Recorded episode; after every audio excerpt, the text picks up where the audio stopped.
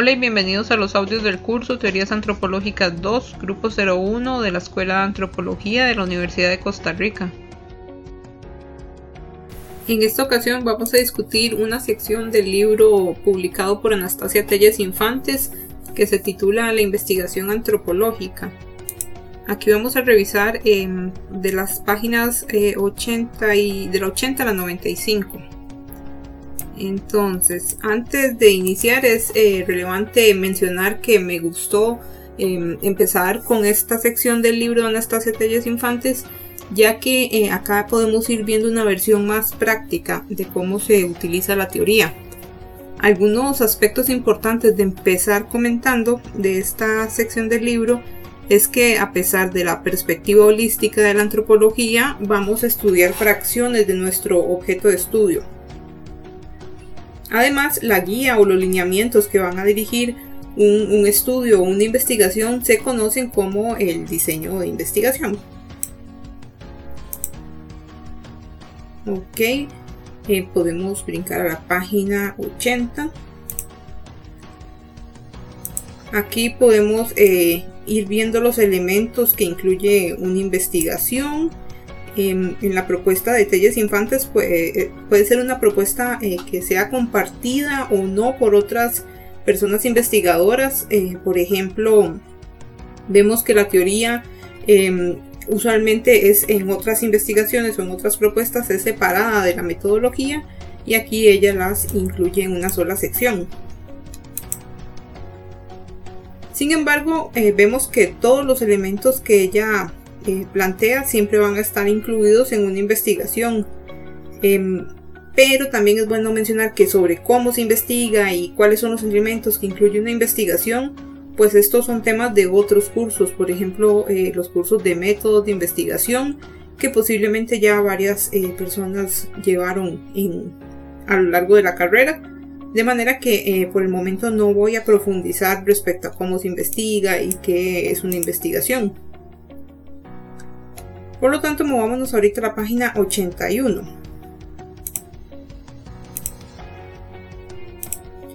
Acá vamos viendo que si bien, eh, como les mencionaba, esto no es un curso sobre método de investigación, sí podemos ir eh, mencionando aspectos relevantes del trabajo de Telles Infantes.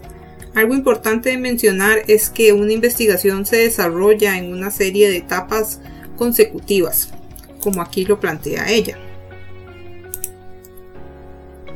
nos devolvemos aquí a esta página. Em, dependiendo, también es importante entender que dependiendo del enfoque que, la persona investigadora utilice, eh, si es un enfoque más inductivo o es un enfoque más deductivo, pues pueden iniciar eh, planteando una pregunta de investigación que va a estar fundamentada en la, teoría o por el contrario em, van a lograr eh, desarrollar una pregunta de investigación hasta posterior la recolección de los, de los datos en el trabajo de campo. Sin embargo, en la actualidad, la mayoría de investigaciones parten primero de una pregunta, este, una pregunta que surge de la teoría para luego responder, eh, para luego, perdón, registrar eh, datos en el trabajo de campo. Entonces, eh, como es de esperar, vemos acá que, que el diseño de investigación que ella plantea, las etapas del diseño de investigación, pues inician por una sección del título y subtítulo en donde se va a indicar la temática general que, se desea estudiar. Pero movámonos a la página 82. Acá vamos viendo que también este, posterior al título se debe incluir una introducción que tiene como propósito eh, contextualizar la relevancia de la investigación por lo que aquí usualmente se señala el tema de investigación eh, a la vez que eh, se menciona qué investigamos y cuál es el objetivo de la investigación que vamos a plantear. Veamos esta cita. La autora menciona que si asumimos que el investigador parte de una teoría que le sirve de guía metodológica en el estudio a realizar y, y un conjunto de técnicas bien especificadas, de esta teoría o campo disciplinar bien generales de la disciplina, el paso siguiente trata de la concreción en un formato predeterminado del estudio en su conjunto, haciendo hincapié en la definición conceptual, las hipótesis y variables, así como el, modelo general de toma de datos a seguir. Para ello es obvio que han de estar eh, predefinidos teóricamente los objetivos de la investigación. Es importante señalar que actualmente muchas investigaciones parten de la teoría para formular una pregunta de investigación. De manera que desde ya vamos viendo la utilidad de la teoría. Em, vemos que la teoría nos sirve para formular preguntas de investigación, las cuales van a estar eh, dirigidas a estudiar qué es lo que no se conoce eh, todavía sobre cierto fenómeno que deseamos investigar o cierto tema de investigación.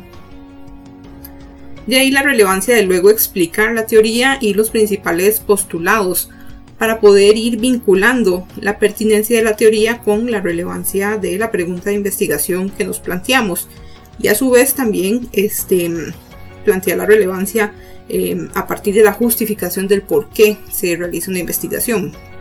Pero eso lo vamos a ir viendo en secciones más adelante. De manera que podemos ir viendo otra utilidad de la teoría, eh, que sería, eh, es útil para delimitar el fenómeno que vamos a investigar. Es decir, eh, nos ayuda a fraccionar la realidad a la vez que nos facilita un estudio este, que sea de carácter factible de desarrollar. Ahora sí, nos movemos a la página 83.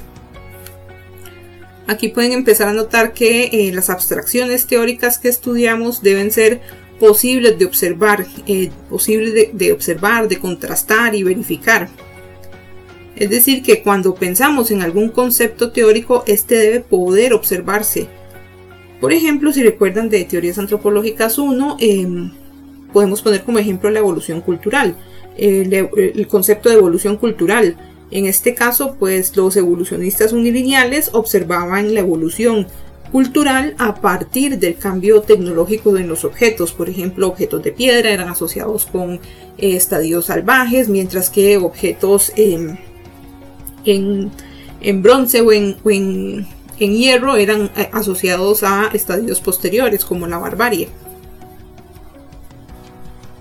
También eh, vamos viendo que otra función de la teoría es mostrar lo novedoso de una investigación.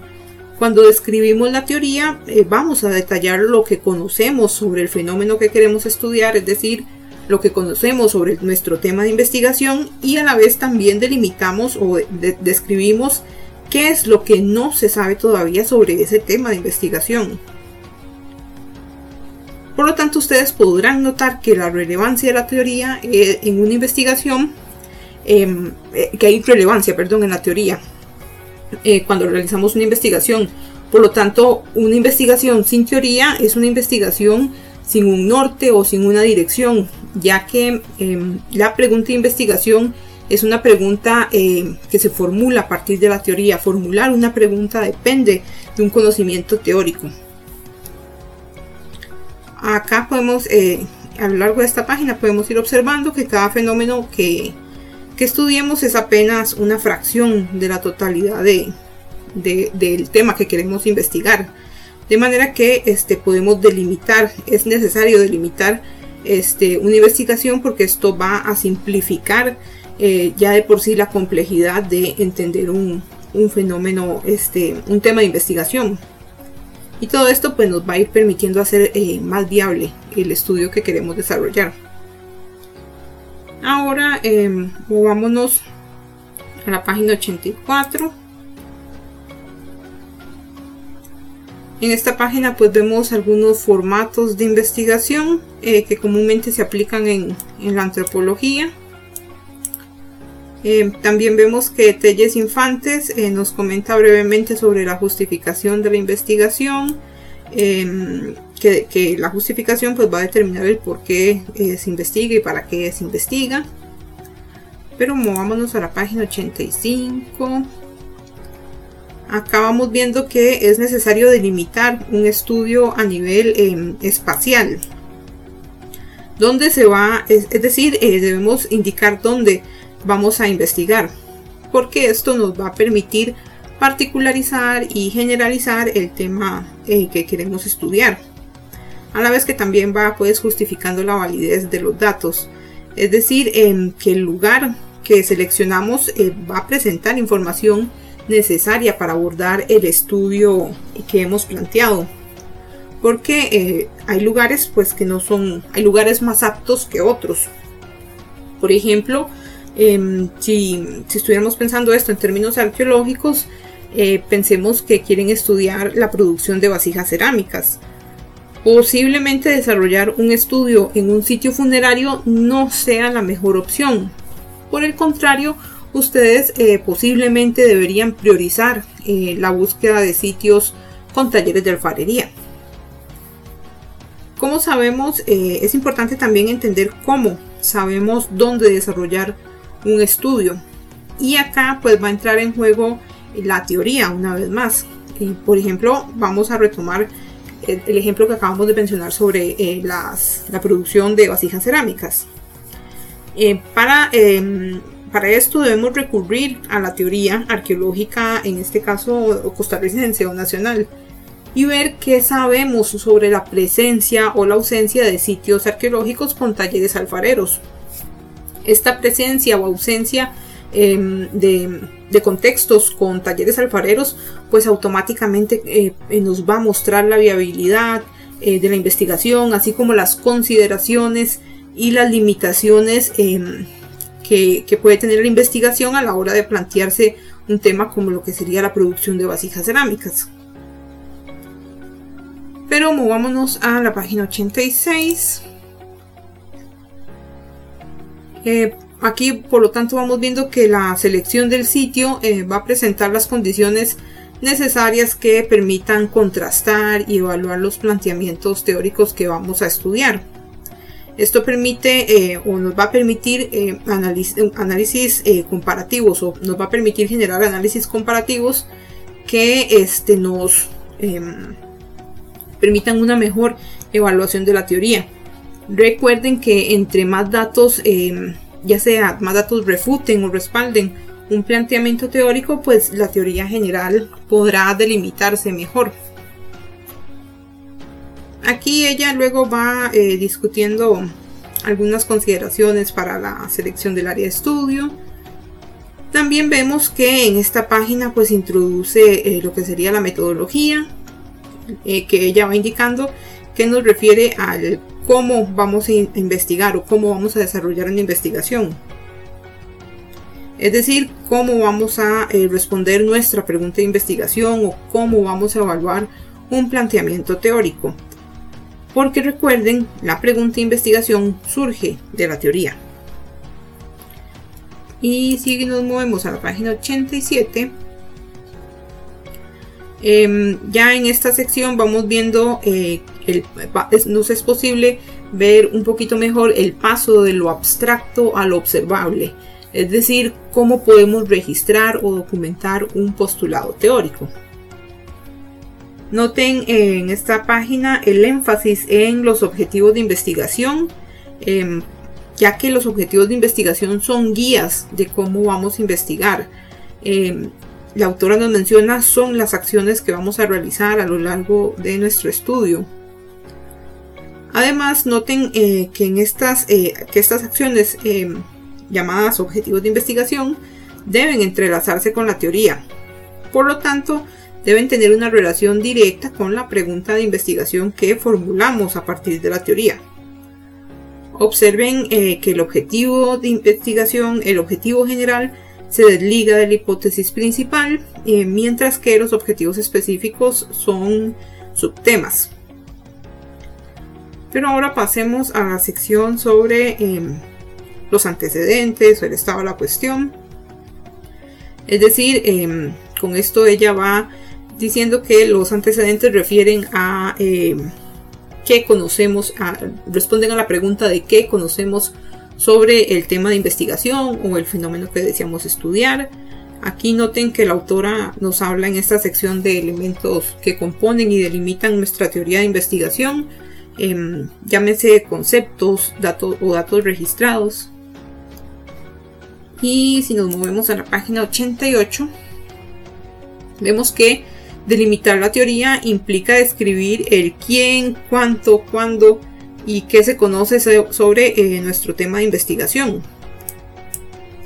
Acá Telles Infantes nos dice em, que eh, para el estado, en la sección del estado de la cuestión, es necesario comentar todo lo que se ha planteado, escrito, analizado, comparado o teorizado sobre el tema que queremos investigar. Por lo tanto, esta, esta sección de, los antecedentes o el estado de la cuestión va a ser un sinónimo de una búsqueda exhaustiva a nivel bibliográfico sobre el, tema que vamos a estudiar. La autora plantea que para familiarizarse con nuestro tema, eh, familiarizarnos, perdón, con nuestro tema de investigación, eh, bueno, ella recomienda revisar enciclopedias. Y esto en, sí es una buena estrategia, pues, pues las, las, enciclopedias son compendios generales de temas, eh, de manera que nos brindan un vistazo rápido y general del tema que queremos estudiar. Y luego, este, a medida que nos vamos a, familiarizando con este tema, pues podemos eh, delimitarlo más y profundizar en ciertos, en aspectos más puntuales. Observen nuevamente cómo podemos inferir eh, en esta página las funciones de la teoría. Eh, noten que la teoría nos ayuda a formular y delimitar una pregunta de investigación. Si bien podemos iniciar con una pregunta muy muy general sobre nuestro tema de investigación, a medida que nos vamos familiarizando más con el tema de investigación, es decir, con la teoría, vamos a poder delimitar mejor nuestra pregunta. Y por lo tanto, este, vamos a tener una visión más clara de qué queremos estudiar y cómo lo vamos a estudiar. Y continuando en la página 89, eh, aquí observen que el estado de la cuestión es una síntesis sobre las principales publicaciones relacionadas con el tema de investigación. Si bien incluye conocimiento sobre el fenómeno que queremos estudiar, este, el, estado de la cuestión va a ser un primer paso al conocimiento teórico em, que va a ser este, luego delimitado en secciones posteriores, como el marco teórico. Es decir, que eh, los antecedentes o el estado de la cuestión van a indicar una etapa, este, van, van a ser el inicio de una etapa de, de familiarización con el fenómeno que queremos estudiar Mientras que en otras secciones, eh, por ejemplo en la siguiente, como lo sería la teoría o el marco teórico y conceptual, em, aquí en esta sección pues se van a abordar de manera más particular los intereses de la, de la investigación. Aquí pues vamos a sentar las bases para delimitar mejor y orientar la investigación. Em, es importante ver que no podemos ser ateóricos, eh, ya que por más simple que sea nuestra pregunta, siempre va a surgir sobre, sobre va a surgir em, basada en algún conocimiento previo que tengamos sobre el tema que, vamos a investigar. Pero movámonos a la página 90. Eh, vemos que además, em, además de que no solo podemos em, no ser ateóricos, eh, tampoco podemos desligar la teoría de la práctica, ya que la teoría nos indica que, eh, nos indica que ciertos fenómenos ya han sido o no han sido estudiados previamente. De manera que hay formas, esto nos, nos permite visualizar de que hay formas de explicar algún fenómeno o algún tema de investigación. De manera que la teoría eh, es una explicación sobre el tema eh, que vamos a investigar y en este em, pues en esta sección se van a exponer entonces los principales postulados teóricos del tema de investigación. Ahora vemos que en relación con la teoría pues van a estar ligadas las hipótesis em, y las cuales pues em, se desligan de la teoría, es decir, que se formulan según la teoría. Como indica em, la autora, eh, las hipótesis son predicciones o posibles explicaciones sobre un fenómeno Em, sin embargo, lo relevante de ir entendiendo sobre las hipótesis es que éstas deben contrarrestarse con los datos, es decir, que deben eh, evaluarse. Y esto nos va mostrando que la teoría no es estática, eh, es decir, no está escrita en piedra. La teoría es susceptible al cambio.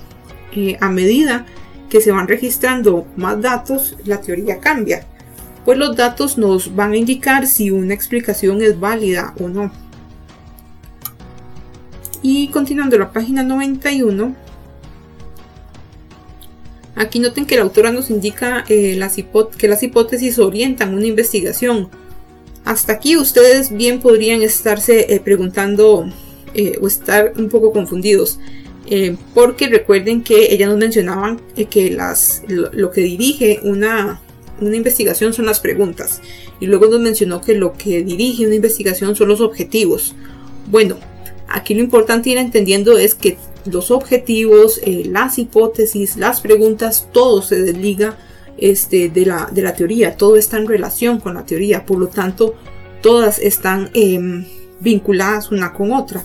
Es decir, eh, las preguntas de investigación están vinculadas con la teoría y por lo tanto los objetivos están vinculados con las preguntas que a su vez pues lo vinculan automáticamente con la teoría y lo mismo pasa con eh, las hipótesis, están vinculadas con la pregunta de investigación eh, que a su vez pues está vinculándolo con la teoría. Una vez más, aquí lo importante ir viendo es que todas estas son guías para una investigación porque se desprenden de la teoría. Por eso la autora también nos dice la teoría es una guía de la investigación. Ok, y si nos movemos a la, todo esto lo va mencionando ella en la página 92. Bueno, lo podemos ir interpretando, no lo menciona, lo asumimos. Em, en la página 91, pero movámonos a la página 92. Aquí en esta sección, pues ella continúa su discusión sobre las hipótesis, em, pero por el momento mejor continuemos en la página 93. Acá podemos ir visualizando eh, de mejor manera el paso de lo teórico a lo práctico. Acá Telles Infantes discute sobre lo que serían las unidades de análisis, es decir, eh, aquí vemos que las unidades de análisis están estrechamente vinculadas con la teoría, porque estas son las construcciones abstractas eh, sobre, la, sobre la teoría, son abstracciones. Refieren entonces a, lo que serían categorías de análisis o conceptos claves de la teoría. Y aquí hay unos ejemplos al respecto. Em, luego también nos va comentando, aquí tal vez hasta el momento eso no puede quedar muy muy claro qué es, pero esto va a ser algo que vamos a ir ejercitando en cada uno de los trabajos colectivos a lo largo del curso. Entonces espero yo quede más claro adelante. Además de las unidades de análisis tenemos las unidades de estudio, que estas refieren al lugar donde vamos a investigar, pero no solo indica em, em, un énfasis espacial o una descripción espacial, sino que refiere a una caracterización contextual, es decir, cuáles son las condiciones socioculturales del lugar en el que vamos a, estudiar. Y si nos movemos a la página 94, aquí vamos viendo que las unidades de estudio son los escenarios en donde se registran las unidades de observación. Estas, en donde se registran las unidades de análisis y las unidades de observación también estas em, y que en este caso pues las unidades de observación van a referir a lo, a lo observable, a, lo, e, es decir, refieren a los hechos, las actividades, los acontecimientos que suceden en, en las unidades de estudio y por lo tanto a su vez van a reflejar las unidades de análisis. En pocas palabras, las unidades de observación son eh, los observables de la teoría, es decir, lo observable de una eh, de las unidades de análisis. En el caso arqueológico, pues que este, las, las unidades de observación eh, podrían referirse más bien al mundo de lo material, es decir, a los materiales antiguos que nos van a hablar sobre eh, los humanos del pasado. Y finalmente en la página 95 vemos las variables que refieren a los atributos medibles de una unidad de observación, es decir, lo que se puede medir de una actividad, un acontecimiento o un hecho. Y en el caso de la arqueología, pues nos van a referir a este lo medible de los materiales antiguos, es decir, el tamaño, el peso, la densidad, eh, entre otras variables. Y por último podemos, em, a manera de cierre del, de este texto de talles infantes vemos que eh, esta sección nos permite ver la funcionalidad y la relevancia de la teoría. Eh, la teoría va a ser la guía, eh, la forma de delimitar y la forma de, de justificar perdón, nuestras investigaciones. Todo esto a la vez que em, la teoría va a ser una forma, em, nos va a permitir conjuntar de manera dinámica y modificable los principales conocimientos que vayamos generando en nuestra disciplina sobre algún este, tema de investigación o sobre varios eh, temas de investigación. Con esto finalizo el análisis de la lectura. Quiero recordarles el uso de las horas consulta mediante el correo electrónico institucional o cualquier otro medio que gusten para enviarnos sus dudas e inquietudes respecto a los contenidos del curso. Antes de finalizar, quiero mencionar que los créditos de la música de fondo son del sitio web bensound.com. Nos vemos hasta el siguiente audio.